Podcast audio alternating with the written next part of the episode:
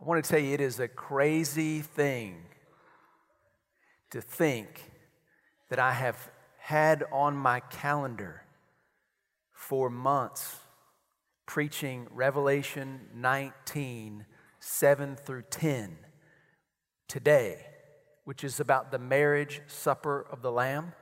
Now, how crazy is it that my oldest son, Weston, decided to propose to his girlfriend this weekend? I mean, our house has been in celebration mode. It is really cool. We had so much fun Friday night when he proposed and gathering together. And so, for me personally, to stand here in front of you today and talk about the marriage supper of the Lamb, I feel like that God's provided me this personal illustration of the celebration that centers around the marriage supper of the Lamb. And I kind of want to invite you into my story as we look into Revelation 19, verses 7 through 10. So let's look at Revelation 19, starting in verse 7 and 8 this morning. Revelation 19, verse 7. Rejoice and be glad, and give glory to him, because the wedding celebration of the Lamb has come, and his bride has made herself ready. And it was given to her so that she might clothe herself in fine linen, bright and clean. For the fine linen is the righteous deeds of the saints.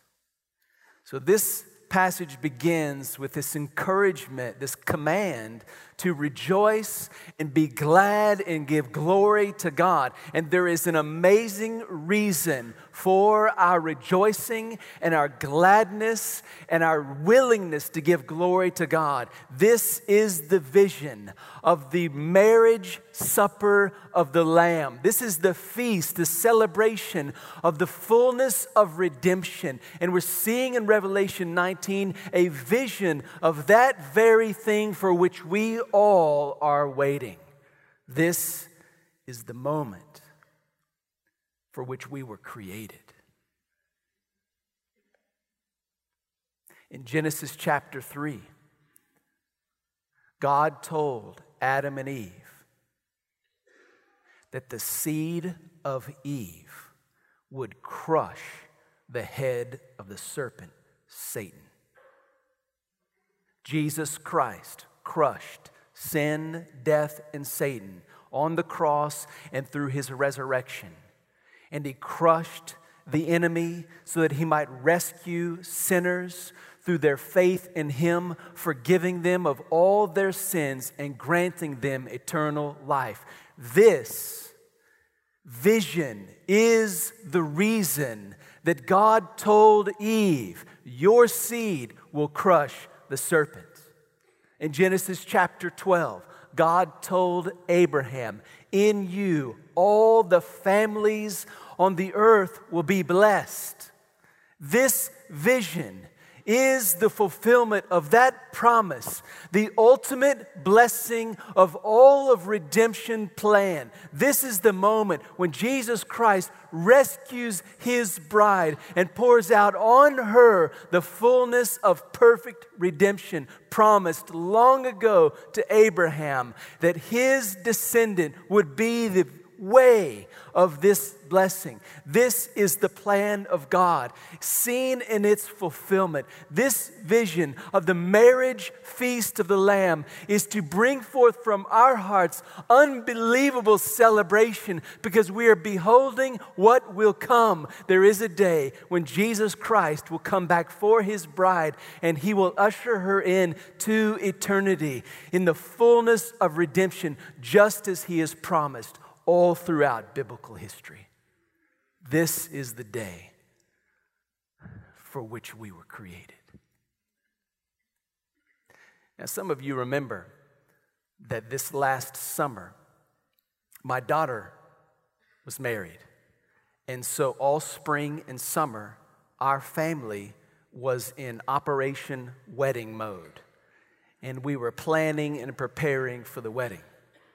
Now, so much of the wedding preparation, as you know, has to do with the bride making herself ready, right? The week of the wedding. Like, I'm clueless, okay? This is my first go round as father of the bride. The week of the wedding is pretty much every day centered around making efforts to make the bride ready, for her to make herself ready. There's a team of people involved in this process, and they all want to get paid, right? And the day of the wedding was all about the bride making herself ready. Well, the day came, and all efforts went into the bride making herself ready. And when the moment of the wedding ceremony occurred, and she was ready, her groom was there to receive her in all her readiness. And it was so joyful. It was an amazing celebration. We ended the wedding ceremony and we went straight to the reception, which was unbelievable. As the father of the bride, I'm biased, I know, but I'm telling you, this is the greatest celebration I have ever experienced. It was awesome. I was so excited about that moment. It's an amazing blessing. Now, Malin, my daughter, she made herself ready for the wedding but I provided everything for her to make herself ready. we bought the dress, we bought the jewelry, bought the shoes, we paid for the hairdresser. Not even going to tell you what that cost. Unbelievable. We provided everything for her to make herself ready, but she had to make herself ready. Now, as I mentioned Friday night, my son proposed to his then girlfriend, now fiance, Hayden, and we are now in wedding preparation mode again. But this time, I'm not responsible for providing for the bride to make herself ready. Thanks be to God. Her family has to do that. But there's going to be a date set, and there's going to be preparations and provision. And there's going to come the moment when the bride has made herself ready because her family has provided everything she needs. And they will be married. And I will look at them like I looked at Malin and Micah in that moment of celebration, and I will say to myself, they were made for each other. This vision in Revelation 19 is the vision of the marriage celebration of the Lamb of God. A vision of Jesus Christ rescuing his bride and ushering her in to redemption. God has provided everything for the bride, the church, for you and me. Every ounce of righteousness that is needed to enter the marriage supper of the Lamb is provided to us by God by way of Jesus Christ's death and resurrection, received by us through faith in Jesus. God has provided everything for the bride, you and me, to make herself ready for this marriage feast in the righteousness of Jesus Christ being offered through faith in Jesus Christ. Jesus Christ loves the church such that he gave himself for the church.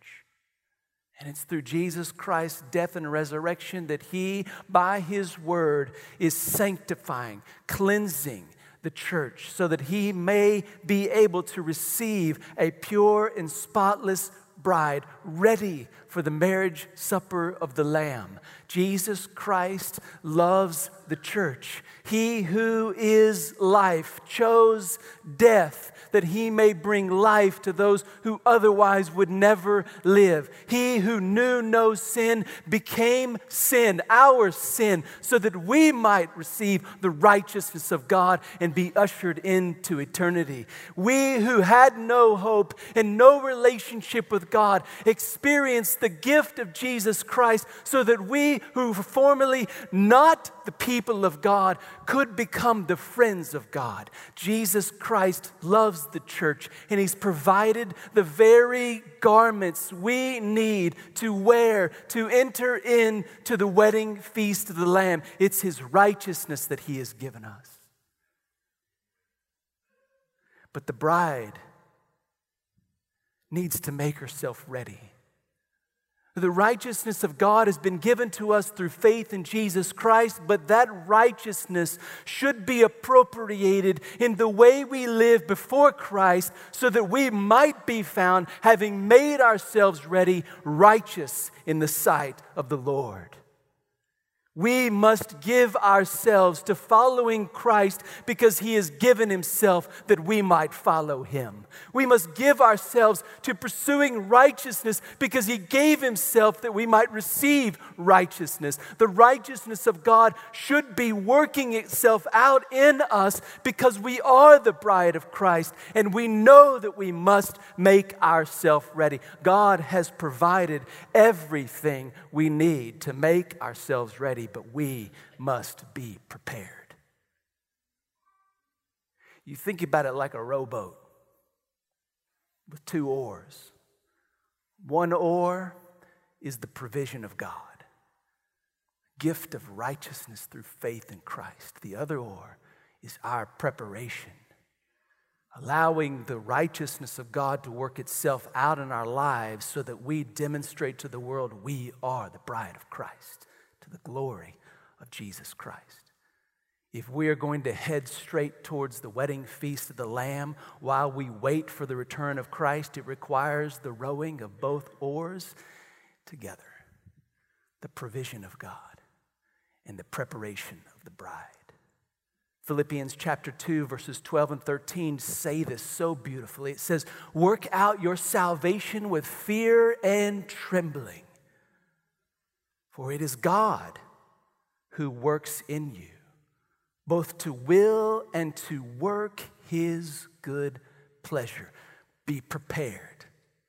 But in your efforts to prepare yourself, never lose sight that God has provided everything for your preparedness.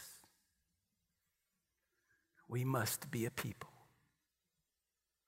who give ourselves to the righteous deeds that help others see our groom, Jesus Christ. Jesus told a little story about a wedding feast in the Gospel of Matthew, Matthew 22. The story there in Matthew 22 is a story that Jesus tells about a king. A king sends out invitations, first class invitations to a first class wedding celebration for his son. And he sends out the invitation to first class kind of people. And these invitations for this great, amazing wedding celebration go out, and those who receive the invitation, a hand delivered invitation, personally delivered by the servants of the king, indicating its very importance the degree of celebration that awaited. And the people that received these hand delivered invitations should have received the invitations and immediately given the only RSVP that would have made sense. Yes, we will not miss the king's celebration for the wedding of his son. We will be there. If the king has sent an invitation, we won't miss it. But the craziest thing happens. The people who receive the invitation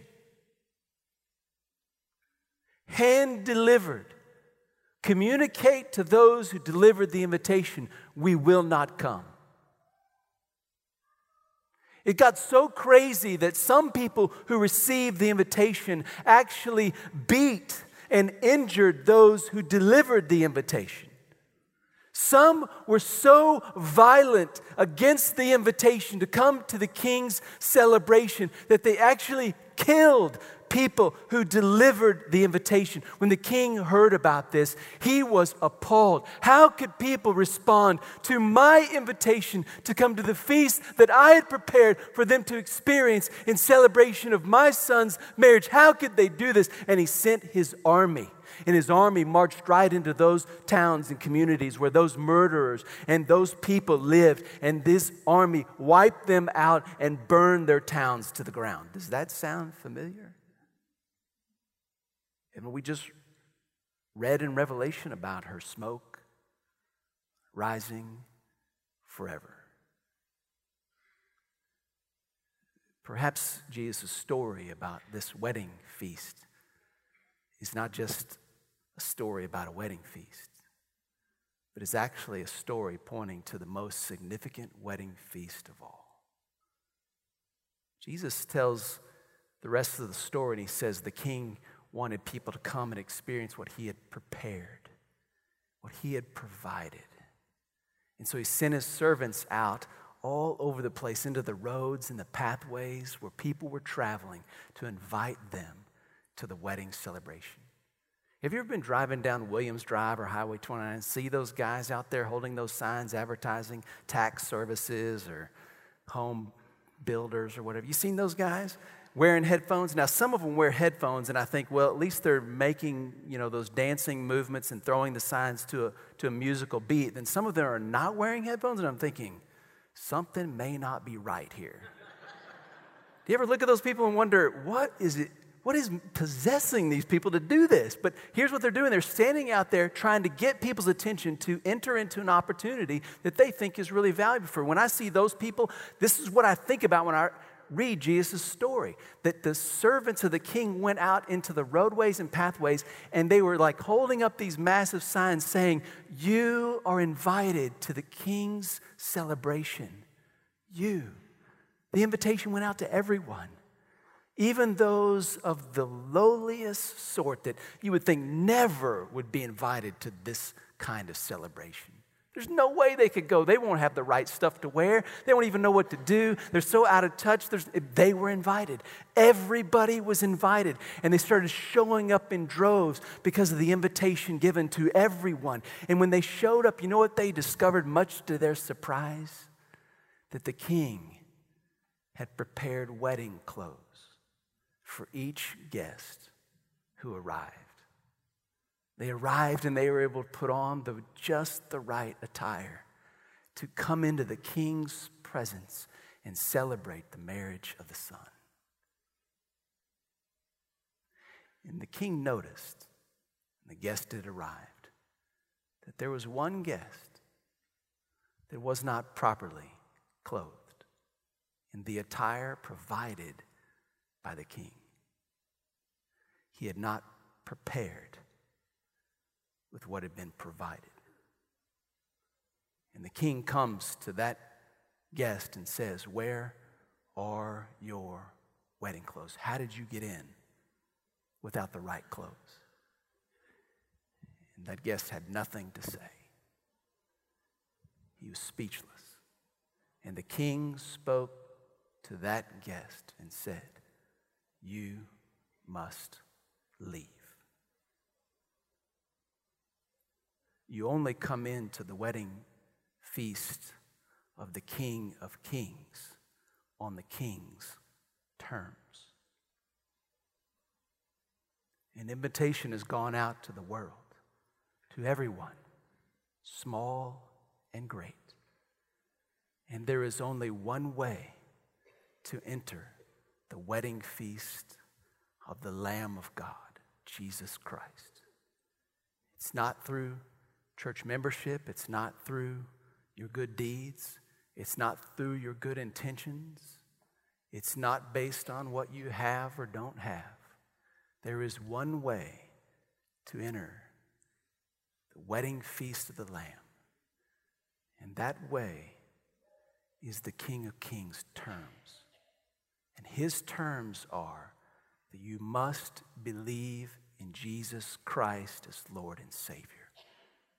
You must confess your sins to Him that you know you cannot clothe yourself in a way that you are fit to enter into His presence, that you need help, that you need forgiveness, that you need life that only He can deliver, you must decide you trust Jesus Christ as Lord and Savior and follow Him with your life, receiving from Him what He provides alone the right righteousness by which you can enter the wedding feast of the Lamb. And when you receive his salvation, you then make your life a life of being ready for the return of Jesus Christ. See, the date is set. We, we don't know the date. But the date is set and the day will come. And so, what we must do every single day is make ourselves ready like the date is today. Because one day Jesus will come and he will rescue his bride. Though the invitation has gone out to the world, the bride are those who have responded to the greatest invitation of all. If you've not responded to Jesus Christ and invitation that he has sent out to join him at the marriage supper of the Lamb, make today that day you respond to Jesus Christ. Don't miss out on the opportunity to celebrate the joy of life, hope, and forgiveness. If you've made a decision to respond to the invitation, I don't want you to miss the encouragement that is found in the remainder of this passage. I want you to look at this. Look at verse 9. And he said to me, Write this Blessed are those who have been invited to the marriage supper of the Lamb. And he said to me, These are the true words of God. This is the fourth of seven beatitudes in Revelation. A beatitude are the blessed are statements. And those blessed are statements are statements that Jesus communicates what characterizes those who will be happy forever.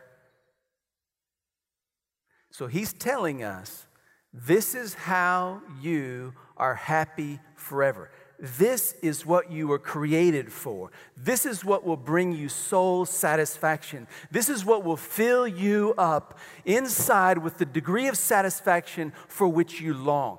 I don't know anybody who longs to be unhappy. Like, I, I don't know anybody who sits there and thinks, how can I, how can I just live my life so that I could become more unhappy? People don't do that. You know what we do? We spend time thinking about and making plans for, spending our resources on, building our relationships so that we might be happier. We want to be happier, right? I mean, I want to be happier. I love happy moments and I want more of them in my life. So do you. We want to be happy. And Jesus Christ, right here, says, Happy are those who are invited to the marriage supper of the Lamb.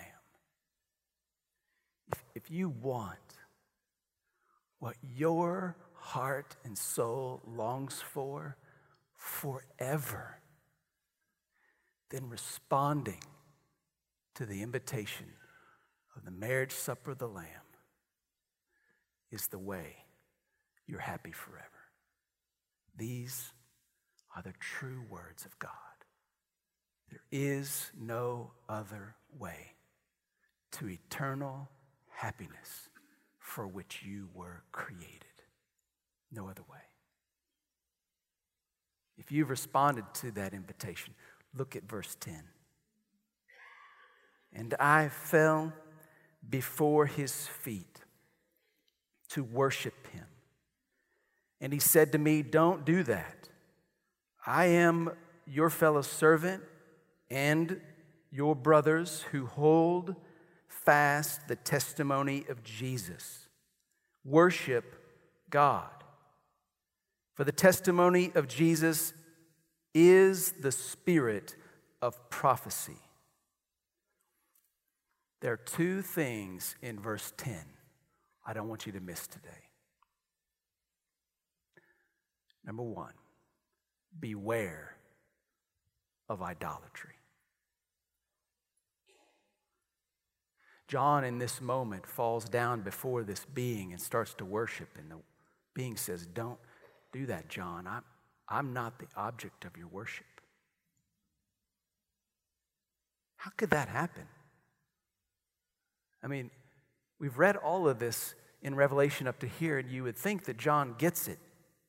It's not that he doesn't get it. I think there's just a warning here in seeing what John does. It is far easier to drift into idolatry than we ever give credit. We ought to be incredibly cautious to beware of the drift into idolatry and make sure that we don't move along that drift. So, the temptation to idolatry exists in the world in which we live.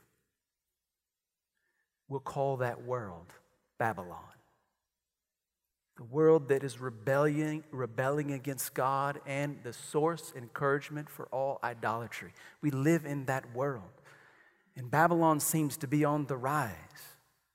And some days, the marriage feast of the Lamb seems so far away.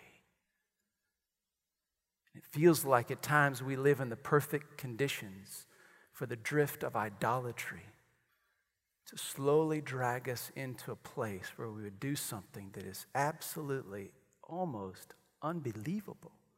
That's what we see right here. But the angel says to John, Don't do that. You worship God. Listen. We may live in Babylon right now, but because what God has provided for his bride, we can rest assured that living in the midst of Babylon right now is not supposed to create a drift into idolatry for the people of God. Living in Babylon as we wait because of the provision of God's righteousness through Jesus Christ is intended to create in His bride a readiness for the return of Christ. Living in the the difficulty and the challenge of Babylon is supposed to cause us to see our need for Christ, to cause us to see we must depend upon Christ, and to move us to depend on Him every single day so that we might not find ourselves drifting into idolatry because we live in Babylon, but instead we might find ourselves clinging more and more to Jesus Christ because of where we live and how much this world needs Christ. Do you see that? Jesus tells another little story about a wedding feast in Luke chapter 14 that just might help us to beware of idolatry. In Luke 14, Jesus says, Hey, if you're invited to a wedding feast and you show up to that feast, be sure not to take the highest seat of honor when you show up at that wedding feast. Because if you take the highest position of honor at the table of the feast, it's very possible that the host shows up and sees you in the highest seat of honor and says to you in front of everyone, Oh, that seat's not yours. And the only seat that's left at that point is the seat of lowest honor. And in front of everyone, you have to get up and walk down to that chair and sit there to your shame. She said, Don't do that. That's not smart. Here's what you need to do you need to come in to the wedding feast and take the lowest seat possible. And maybe, just maybe, the host will come in and see you in that low seat and will say, Oh, no, you're not supposed to be in that low seat. You're supposed to be in this better seat. And in front of everyone, he will move you to the place of honor. Jesus says, The one who exalts himself will be humbled, but the one who humbles himself will be exalted. You know how to avoid the drift into idolatry? Humility. And do you know the invitation to the wedding feast of the Lamb should be one of the greatest humility producers in our lives? If you've responded, if you've RSVP'd to the invitation to the wedding feast of the Lamb and you are headed there, and you are excited and you are celebrating and you are experiencing the preparedness, getting yourself ready for that day, if you've responded, then you ought to remember every single day you received an invitation to a wedding feast you never deserved to be a part of.